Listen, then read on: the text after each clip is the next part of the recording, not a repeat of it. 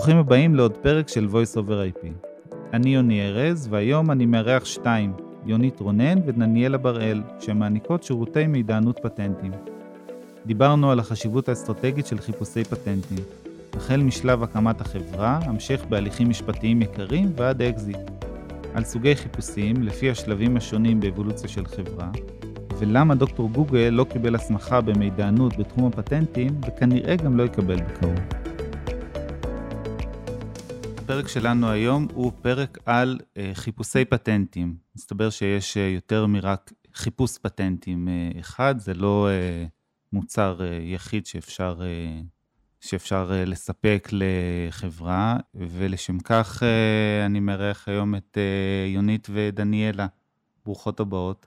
שלום, ברוך, ברוך הנמצא. אולי נתחיל בקצת היכרות איתכן עם ה... החברה שלכן, ואז קצת אה, נספר למה בכלל חברות צריכות את החיפושים האלה. אוקיי, okay, אה, אז אני דניאלה, אני עורכת פטנטים ישראלית. אה, יש לי ניסיון רב שנים מחברות, בחברות פארמה ובחברת עריכת פטנטים אוסטרלית. עבדתי בטבע כמה שנים, ואחרי שחזרתי מאוסטרליה אז פתחתי יחד עם יונית את D&YIP. אה, יונית. אני, אני מידענית עם תואר שני אה, במידענות, תואר ראשון בכימיה. אה, גם עבדתי בתעשיית הפארמה, ואני קיופיפ, שזה הסמכה בינלאומית למחפשי מידע פטנטי, אחת מהשלושה שיש בארץ. מהמם. אז בעצם אתן משלבות את הנושא של מידענות מוסמכת מצד אחד, ועריכת פטנטים או ידע וניסיון בעריכת פטנטים מהצד השני. אה, אם נחזור לאותה שיחה שהייתה לי אתמול בערב, אה, יזם שיש לו רק רעיון בראש, אה, הוא מכיר את העולם הטכנולוגי והמדעי שהוא רוצה להיכנס אליו, הוא לא התחיל, אין לו אפילו קצה של תרשים, של שרטוט של מה שהולך להיות, אבל הוא יודע מה הוא רוצה לעשות. אה, מה, מה נהוג, מה מקובל, ואולי אפילו הייתי שואל, איזה טעויות מקובל אה, לעשות בשלב הזה? מה, איזה טעויות הוא הולך לעשות, ומה אני צריך כדי לעזור לו להימנע מהן? מה אני צריך לומר לו? אז, אז בדרך כלל יזמים מתחילים עם חיפוש בגוגל. אז אולי. כמו שלא הייתי מחפשת בגוגל את מצבי הרפואי, כי אז הייתי יודעת שאני עומדת למות, אז אה, גם כשמחפשים בגוגל אה, אה, אודות הרעיון שלך, כן. אתה מקבל שטף של תוצאות, או שום דבר, גם בגלל בעיות למשל בטרמינולוגיה, שיזמים יש להם נטייה לחפש את הטרמינולוגיה המאוד מצומצמת שהם משתמשים בה, לפעמים היא מאוד מאוד ייחודית להם, ואז הם לא מוצאים פטנטים דומים. למשל לטכנולוגיה דומה שמפותחת בסין.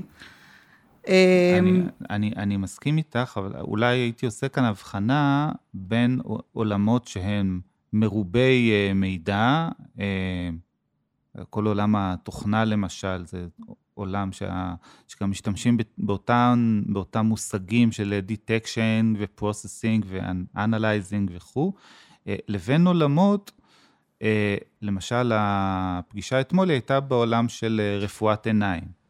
אה, שנגיד זה בסדר, אני זורק ניחוש שזה אולי בסדר גודל אחד מצומצם יותר מהעולם של תוכנה ככלל. לא, איך, איך זה בעצם מהצד שלכם? אז אנחנו אה, עובדות אה, במיוחד בתחום של אה, כימיה, ביולוגיה, מדיקל דיווייס ופרמקולוגיה בכלל. כן. ויש עומס של מידע בתחומים האלה. יש צורך לחיפוש במאגרים מיוחדים, בעזרת כלים מיוחדים. למשל, אם יש מולקולה, אתה לא יכול לחפש אותה. בגוגל אתה לא תמצא את זה. ודאי. אם יש אה, בקשת מרקוש, שבקשת מרקוש זה איזה master structure שעליו יש כל מיני התמרות, אז uh, אתה צריך לדעת איך לחפש את זה ובאיזה מאגרים להשתמש. אותו דבר רצפים, טרמינולוגיות רצפים שונות. ב, רצפים ביולוגיים. רצפים ביולוגיים. כן. לפעמים זה גם מוסתר בפטנט, אה, זה לא משהו שהוא נמצא בטקסט, זה משהו שנמצא ב image. ולא כל הדאטאבייסים יודעים לחפש ב image או שהם לא יודעים לקרוא אימג'ים. כן. אז המולקולה תהיה בפטנט, אבל המאגר הספציפי שהשתמשת בו, גוגל, לא ידע להסתכל ב image ולהגיד מה יש במולקולה הזאת, ושזה בכלל מולקולה. או טבלה למשל. אבל הדאטאבייסים המקצועיים שבהם אתם, אתן משתמשות, כן יודעים לקחת את הפטנט הזה משנת 96, אה, ולהראות ששם אה, מסתתרת המולקולה הספציפית שאנחנו מחפשים. בהחלט. אנחנו משתמשים החל מהמאגרים החינמיים, שגם בהם צריך לדעת איך להשתמש ולשלוף את הדברים הספציפיים, וכלה במאגרים אה, מסחריים שהם מאוד מאוד ממוקדים. אה, דניאלה דיברה על מולקולות, יש מאגר שבו אנשים יושבים, קוראים את הפטנט ומסמנים אחת לאחת את המולקולות שקיימות בו.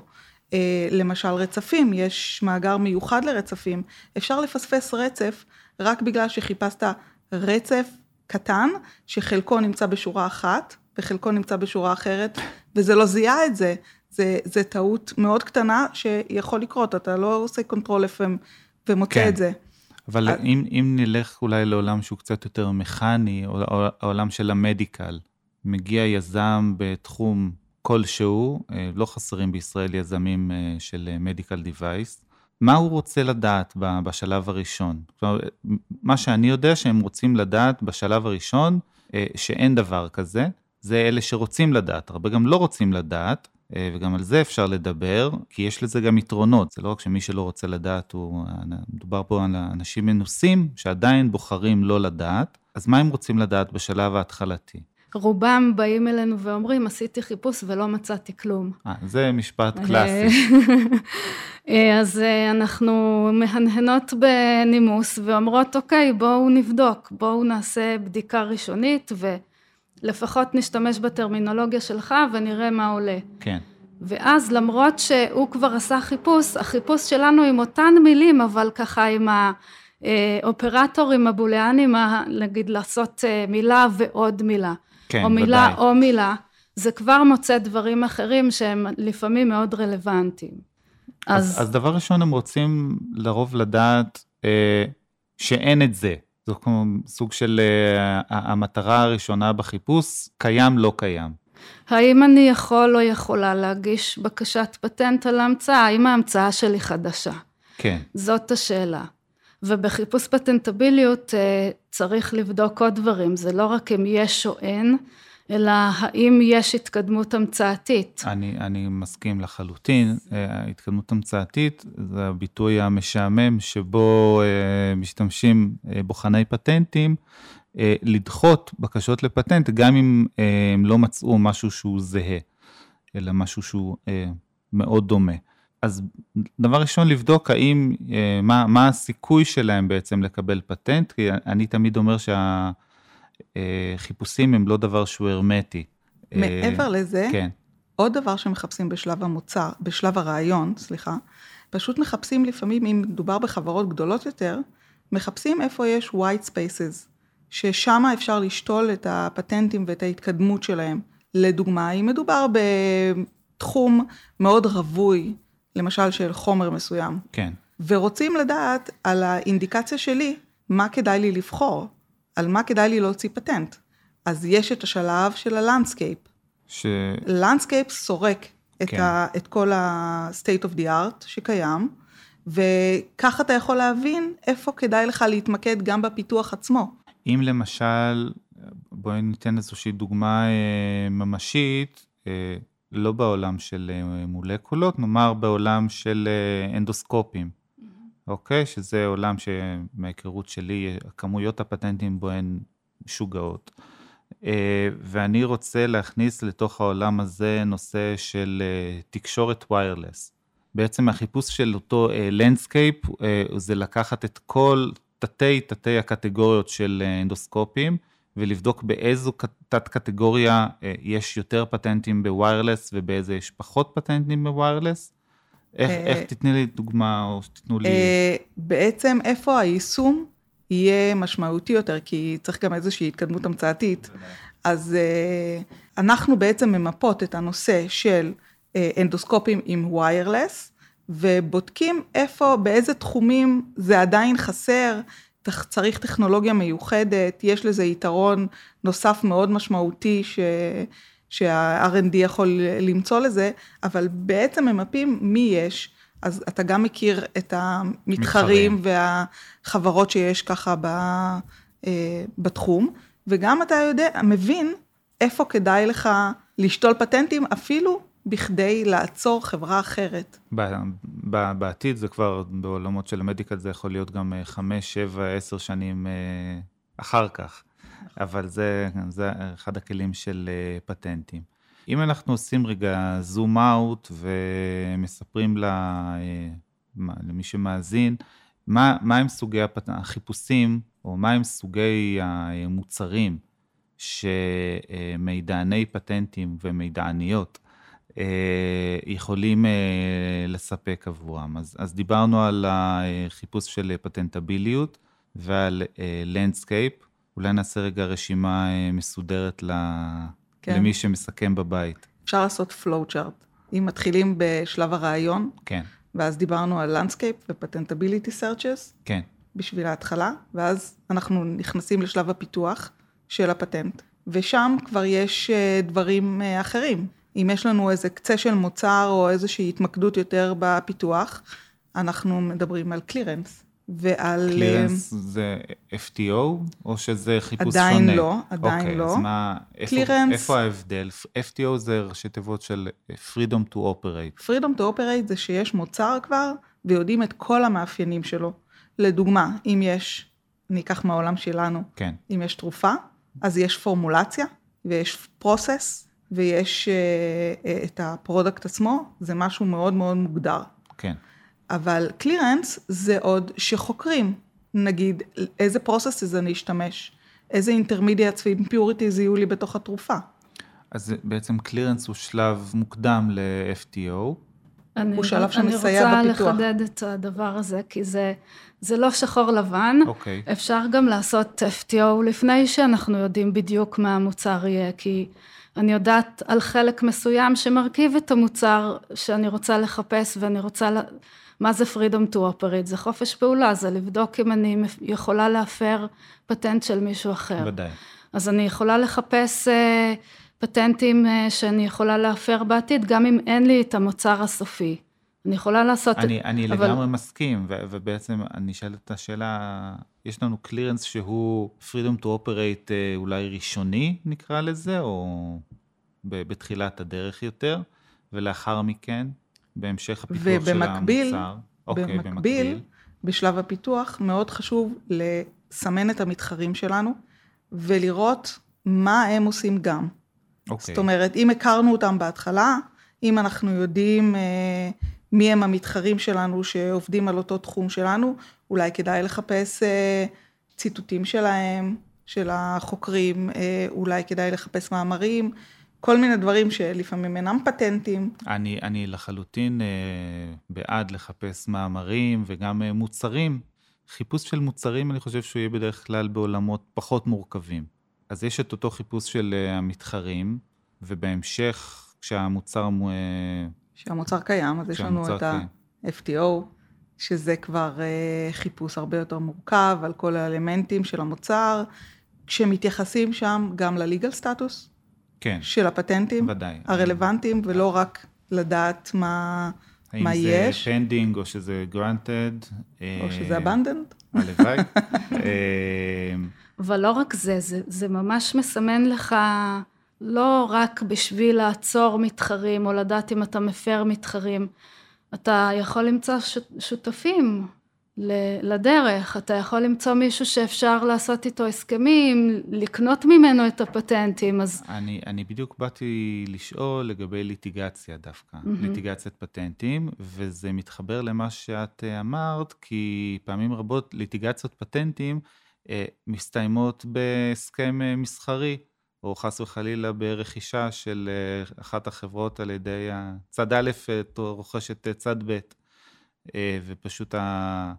הטריגר לעסקה היה אה, התביעה להפרת פטנט. איך משתלב הנושא של מידענות בתביעה של אה, הפרת פטנט? או בהליכים אחרים, או בהליכים משפטיים, או בהליכים של עסקאות. אוקיי, אם יש עכשיו due diligence, אה, קרן רוצה להשקיע השקעה אסטרטגית בחברה X, איפה אתן נכנסות אה, לפעולה, ואני קורא לזה ה-money time, לא רק בגלל שיש פה את הכסף, אלא שפה נמדדים אה, אנשי המקצוע, אוקיי? בנקודות קיצון האלה, ליטיגציה, due diligence וכו'. אז בדיוק עכשיו הייתה לנו, היה לנו מקרה כזה, שחברה רצתה לקנות פטנט של מישהו בשביל אה, לפתח את המוצר, כן. ואנחנו היינו צריכות לבדוק אה, האם הפטנט הזה חזק או לא. אה, זה עוד לפני השלב של הליטיגציה, כן, אני מדברת על איזשהו סוג של due diligence. לגמרי due diligence. ובדקנו האם יש פטנטים אחרים באותו נושא, מי מצטט את מי, באיזה מצב הציטוטים נמצאים, וראינו שהפטנט הזה הוגש אחרי שכבר אה, מישהו אחר הגיש קודם משהו מאוד מאוד דומה, ו, ובבחינה של ה-PCT, של אה, הבקשה הבינלאומית, אז אה, ציטטו את הבקשה הקודמת. אז בעצם בפן המידעני, נקרא לזה, המידע היה קיים, כלומר בוחן הפטנטים של ה-PCT, של הבקשה שאתם באתם לבדוק את החוזק שלה, כבר, מישהו כבר מצא את הדבר הזה, ואז בעצם העבודה שלכן הייתה יותר אה, אנליזה של שני הפטנטים, ולראות מה, אה, מה הפער, ובסוף מה, מה הייתה המסקנה? זה לא רק הניתוח, אלא זה גם בדיקה נוספת, כי כשאנחנו מחפשות, זה מאוד שונה מאיך שבוחן פטנטים מחפש.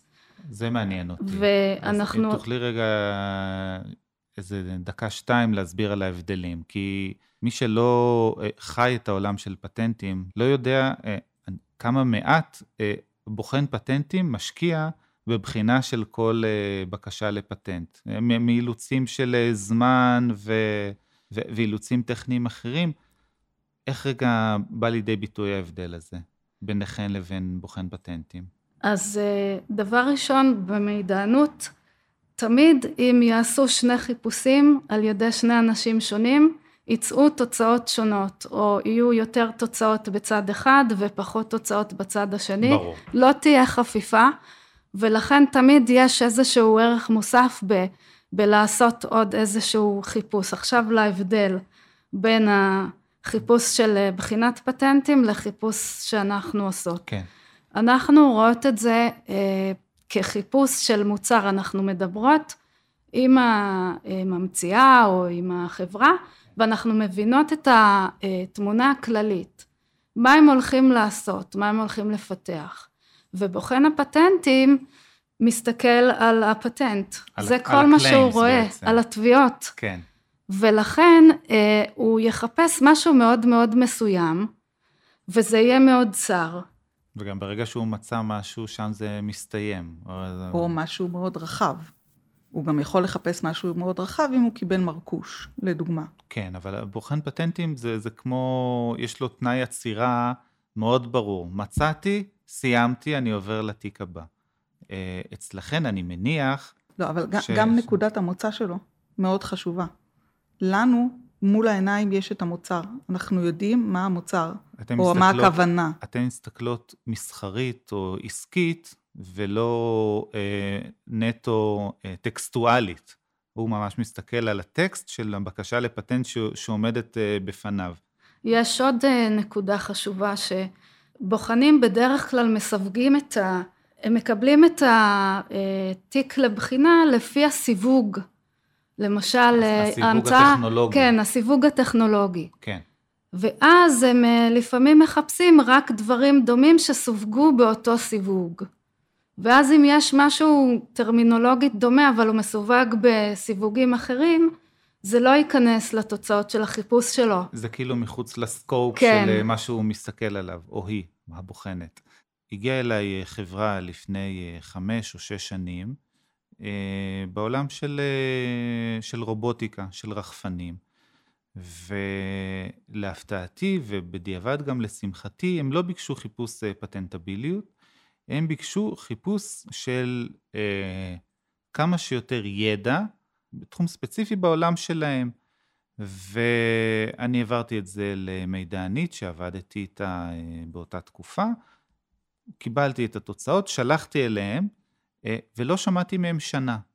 אחרי אותה שנה הם חזרו אליי, עשינו פיבוט שלם לכל הרעיונות שלנו, אנחנו עכשיו מחודדים, אנחנו רוצים להגיש חמש בקשות לפטנט על זה ועל זה ועל זה ועל זה ועל זה. ואני זוכר את הסיפור הזה מכיוון שכל כך הופתעתי, אוקיי? שהתהליך היה כל כך ארוך, ובסופו של דבר הם היו כל כך בשלים. והיום זו חברה אה, מדהימה שמוכרת וגייסה עשרות אה, מיליוני דולרים. אז הנושא הזה של חיפוש, פתאום להסתכל על כל ה... הידע שקיים בתחום שלכם. דווקא, שוב, אני מעדיף לא להיכנס לעולם של אה, מולקולות, אלא לפתוח את זה יותר להנדסות אחרות. זה לא אחד החיפושים שדיברנו עליהם קודם, או שזה כן נכנס בתוך landscaping. Uh, איך זה... זה יכול להיות uh, סוג של landscape. Uh, בסופו של דבר אתה מגדיר מה אתה רוצה לחפש. או, אז... או, מה, או מה היעדים שלך בחיפוש? כן, כלומר... אז אם אנחנו עובדות מול עורך פטנטים או מול IP manager, אה, אז לפעמים צריך גם לדבר עם ה-R&D או עם, אפילו עם המנכ"ל, מנכ"לית, להבין מה, מה המטרה של החיפוש הזה. כן, תמיד תקשורת זה תקשורת זה underestimated, החשיבות שלה כל כך אה, גדולה בשביל גם, גם לייעל וגם להגיע לתוצאות ש, שאנחנו רוצים אה, בסופו של דבר. יש איזושהי, או טווח שנגיד יזם שטווח של אה, עלויות, אוקיי? אני, זה, לפעמים זה נושא רגיש ומקסימום אנחנו נקטע את זה, נחתוך את זה בעריכה. אה, אבל אה, טווחים של עלויות שהם אה, מקובלים עבור יזם שהוא עדיין לא גייס, והוא כן רוצה, דבר ראשון, לעשות איזשהו חיפוש פטנטביליות, לראות מה, מה הסיכוי שלו בכלל, אם שווה להיכנס עכשיו להשקיע את הסכומים ב-R&D, בעריכה של בקשה לפטנט, בכל שאר השלבים. זה תלוי מה מחפשים ובאיזה מאגר מידע משתמשים, אה, העלויות הן... עלויות שונות בין מאגרי מידע כן, שונים? כן, כן, כי למשל מאגר מידע שיש בו אינדקסציה ידנית, זאת אומרת שיש מישהו, בן אדם שקורא את הפטנט ואומר, בפטנט הזה יש את מולקולה A. כן. ואז כל פעם שתחפש את מולקולה A, יופיע לך מספר של פטנטים, שהם מאונדקסים למולקולה A. כן. אז זה מאגר שגובה יותר כסף. על, על התוצאות שאתה מחפש שם. מעולה, אם אני מחפש סתם אה, אופניים חשמליים, mm-hmm. הדור הבא, שנקרא לזה משהו שהוא באופן כללי שהוא יותר אה, פשוט, אוקיי, הוא לא צריך אה, להיכנס לרצפים הביולוגיים ולא למולקולות. זה נחשב בעולם שלכם חיפוש שהוא פשוט יותר? כן, זה פשוט בדרך כלל מאגרים שהם רק טקסט. ולא צריך לחפש sequence או מבנה כימי, כן. הם יותר זולים, ואז אתה, וגם לא מגבילים אותך במספר החיפושים שאתה צריך, נותנים לך איזשהו cap בסוף השנה שמבחינת תקציב. מי זה נותנים? אה, המאגר מידע. אה, אה, אוקיי. אומר לך, זה עולה כך וכך, ואתה יכול לעשות אה, עד איקס אה, חיפושים. ובדרך כלל חיפושי טקסט הם יותר זולים, ואתה מקבל יותר מהם. אז לא כל כך נהוג אה, להוסיף אה, איזשהו fee על זה שהשתמשת ב database שהוא מבוסס על טקסט. אוקיי. Okay. בעצם אנחנו גם מתאימות ל, ליזם או למי שמבקש את החיפוש, אנחנו מתאימות לו, אנחנו עושות לו מין סכמה כזאתי, כי אנחנו מכירות את הסיכונים ואנחנו מבינות באיזה database יתפספס לו ובאיזה database לא. אם אני אמצא לו, למשל, מאמרים ב database חופשי, כן. אבל הוא יקבל 500 בהמעטה, כן? כי לפעמים גם אפשר לקבל אלף ויותר. אלף מאמרים. אלף מאמרים, למרות שאני מעולם לא נתתי אה, ללקוח אלף, כמובן שאנחנו נותנות אה, סט מצומצם ונקי, אבל אה, עדיין גם לעבור עליהם, זה, זה, זה, יש בזה סיכון. סיכון שבסינון, סיכון במה שאתה רוצה, ואז אם אתה משתמש במאגר מסחרי שאתה יכול לצמצם ולהביא משהו מאוד רלוונטי וממוקד, אז לפעמים זה עדיף. וזה סוג של שילוב בין מה שאנחנו מציעות מהידע שלנו, לבין הערכת הסיכונים של היזם. אז זה משהו שאתן כבר מדברות עם היזם כבר בשלב הראשוני, בפגישה אה, ראשונה. אה, בדרך כלל העבודה שלכן היא ישירות מול היזם, או דרך אה, עורך פטנטים, שיזם מגיע לעורך פטנטים ואומר, יש לי רעיון X, ואז עורך הפטנטים פונה אליכן, או שיזמים פונים ישירות? אז, אז יש מה, לנו, מה מקובל? יש את כל הטווח. יש את היזמים הפרטיים, שהם באים אלינו, ואז הם מקבלים, כמו שאנחנו הגדרנו את עצמנו, מיני אה, מחלקת פטנטים, ואז הם מקבלים איזה סל אה, קצת יותר גדול, שזה גם, אנחנו נותנות להם איזושהי תובנה, למשל, בחסמים רגולטוריים, או תאריכי כניסה לשוק, או אה, דברים אחרים ש, שנובעים מתוך הפטנטים. כן. אז זה ליזם הקטן, ויש חברות גדולות יותר, שיש להם למשל IP Manager, ואז הבקשה היא יותר ממוקדת וגם יותר מצומצמת אה, מבחינת מה שהם מבקשים מאיתנו, כן, וגם זה, עורך הפטנטים. זה תמיד יותר נוח, גם, גם לעורכי פטנטים אה, וגם אה, לכן לעבוד מול מישהו שמכיר את המטריה, כלומר אותו IP manager בחברה, מאשר מול יזם, שיש יש לא מעט יזמים שכבר הגישו אה, עשרות בקשות והם מכירים את העולם הזה, אבל אה, הם, הם עדיין לא הרוב. אז אנחנו, יש פה תמיד נושא של... אה, יש גם גופים שעוזרים לחברות לייצר אסטרטגיית פטנטים. מה הכוונה גופים? הם לא, הם לא רושמים, יש מישהו שהוא יועץ. ש... יועצים. יועצים. כן, כן, יועצים ב- ב- בתחום האסטרטגיה. אני אומרת גופים כי יש להם יותר כלים מרק היועץ עצמו. עומדת מאחוריו מחלקה משפטית, או okay. אה, אוקיי. אה, משהו נוסף, ואז אנחנו יחד איתו מגבשות בדיוק גם את השאלות, כי השאלה של החיפוש היא מאוד מאוד חשובה. זה מוביל בעצם את הכל. אנחנו צריכות להבין בדיוק מה שאלת החיפוש, כדי לתת את המוצר המדויק. גם, גם את הדוח המדויק, גם את מה שייבנה מעליו, את האסטרטגיה שתיבנה מעליו. בעצם, אז... תני לרגע דוגמה למוצר אה, הנדסי, שאפשר לשאול אה, שאלה שהיא נכונה יותר ושאלה שהיא נכונה פחות. אז אפשר במוצר הנדסי לשאול שאלה מאוד ממוקדת. כן.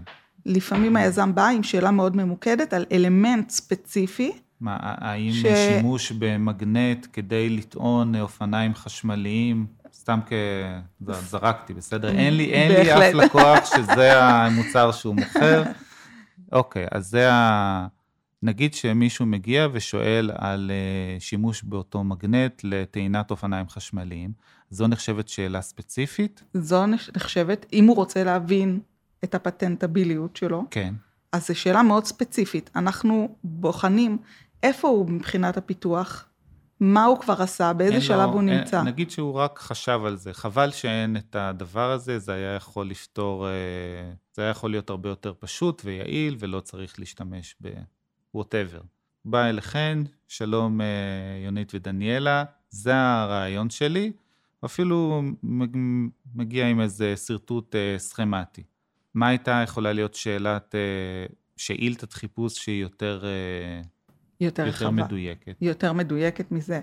אה, לא, אם אנחנו מחפשים את האלמנט הספציפי, זה מאוד מדויק. האם הוא מחפש כלים אחרים שיש בהם טעינם שכזאת, אז זה כבר משהו הרבה יותר רחב. אז הוא יכול לחפש בכלל כל, את כל הפטנטים על טעינה של אופניים אה, חשמליות. וזה ההבדל בין landscape ל patentability. מעולה.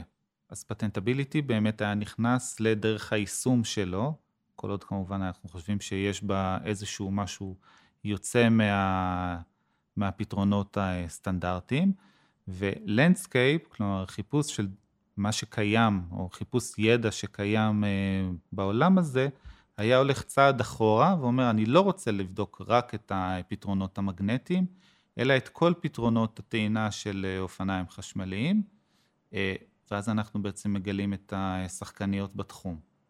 נכון, וזה ההבדל כאילו בין פטנט למוצר, כי פטנט תובע קצת יותר. טוב, אז אה, דיברנו, הזכרנו את הנושא של דוחות חיפוש, והזכרנו את הנושא של חוות דעת, כמו Freedom to Operate. מה בעצם ההבדלים ביניהם? אז למעשה, חוות הדעת מתבססת על דוח החיפוש. וככל שדוח החיפוש יהיה טוב יותר, ממוקד יותר, ממצה את הסיכונים יותר, חוות הדעת תהיה אה, יותר מדויקת. אז, אז ההבדל זה שבדוח חיפוש אנחנו לא נותנות אסופה של אה, אה, פטנטים ו-deal with it, אנחנו פשוט מאוד מנווטות את ה... אה, חיפוש, את, ה, את הדאטה שלנו, לפי מה שמתאים לך. זאת אומרת, לפטנטביליות אתה תקבל את הדברים הספציפיים שהם קשורים לפטנטביליות, ל-FTOs אתה לא תקבל פטנטים שהם לפסט, אתה תקבל רק את הפטנטים הרלוונטיים. אנחנו מאגדות כמובן את האסטרטגיה הספציפית של החיפוש, שנותן, שגם מסכמת את הסיכונים שבחוות הדעת. שבטח כל עורך פטנטים רוצה להסתמך עליה לפני שהוא מוציא את חוות הדעת, אז, הוא, אז יש כאן אה, אה, הסבר של מהם הסיכונים, מהי האסטרטגיה הספציפית, כן. וכיצד אפשר גם לחזור עליה, למשל לעשות עדכון של חוות דעת. שזה, אה, האמת היא שלעדכן חוות דעת, אה, למשל פטנטביליות, אה, זה דבר שהוא לצערי לא מאוד אה, נפוץ בארץ. אה, ואני אתן דוגמה שבקשות לפטנט הן חסויות 18 חודשים מיום ההגשה שלהן, ואם היום, ב-1 לראשון 22, אה, אה, ביצעתי איזשהו חיפוש, אני לא יודע מה הוגש החל מה-1 לשביעי 2020 אה, וצפונה, אבל אם אני אבצע את אותה בדיקה עוד שנה מהיום, אז אני כן אדע מה היה בשנה באותה שנה אה, לפני שהגשתי את ה... אה, לפני שביצעתי את החיפוש הקודם. אה, זה בהחלט כלי שכדאי להשתמש בו יותר ממה שאני רואה ב... ביומיום. אני רוצה לחזור לשאלה על התקציב, כי זה דבר חשוב ולא כולם יודעים את זה, שההוצאות על חיפוש, הרבה פעמים אפשר להגיש את ההוצאה הזאת כשאתה מבקש מימון מכל מיני גופים. אז יש מקומות שזאת הוצאה מוכרת ושזה אפילו נחשב הוצאה של R&D. כמו רשות חיפושים. החדשנות את כן, מתכוונת? כן, או כן, הורייזון כן. 2020, למשל. כל הגופים שעוזרים למידענים. נכון. אה, יש משהו שלפעמים מדגדג לכן לחצות את הקווים אה, בחזרה לעולם של, אה, של R&D, כשאתם רואות איזשהו פיתוח שהוא מדליק בעיניכן? או ש... יש איזשהו משהו שהוא נוח, ב... נוח בקורסה של, אה, של DNY, של מחלקת הפטנטים החיצונית. וואו, לא, זו שאלה מצוינת, כי אנחנו עוברות על המון המון פטנטים, ולפעמים אתה נתקל באיזה המצאה ואתה אומר, וואו, זה מדהים. איך לא חשבתי איך, על זה בעצמי? הם, אני רוצה לעבוד שם. אבל בסופו של דבר, אה, זה העסק שלנו, זאת המומחיות שלנו, אנחנו נהנות כל יום, וההתרגשות הרגעית הזאת זה, זה כיף באותו רגע, אבל תמיד נזכרים באיך זה באמת לעבוד על הבנץ', אצלנו קוראים לזה בנץ' בביולוגיה עם הפיפטור, לא. התשובה היא לא. היינו שם, היינו שם וזהו. מצד כן. שני, אנחנו מרגישות שאנחנו תורמות הרבה. ל, ליזמים ו, וחברות שבאות אלינו, אנחנו ממש תורמות להם, לפעמים, במיוחד ליזמים הפרטיים הקטנים, אנחנו מקדמות להם ונותנות להם פתרונות אה, מהדבר הזה, פטנט שהם אה, לא ממש אה, מבינים איך להתמודד איתו, או מה הערך שלו, איפה הם יכולים לצמצם לעצמם הוצאות בעתיד. כן, אני... אה, בפרוסקיושן וזה. אני כל כך מזדהה עם זה. תודה רבה, יונית, דניאלה, שהתארחתם אצלנו. ניפגש בפרקים הבאים. תודה, תודה. לך.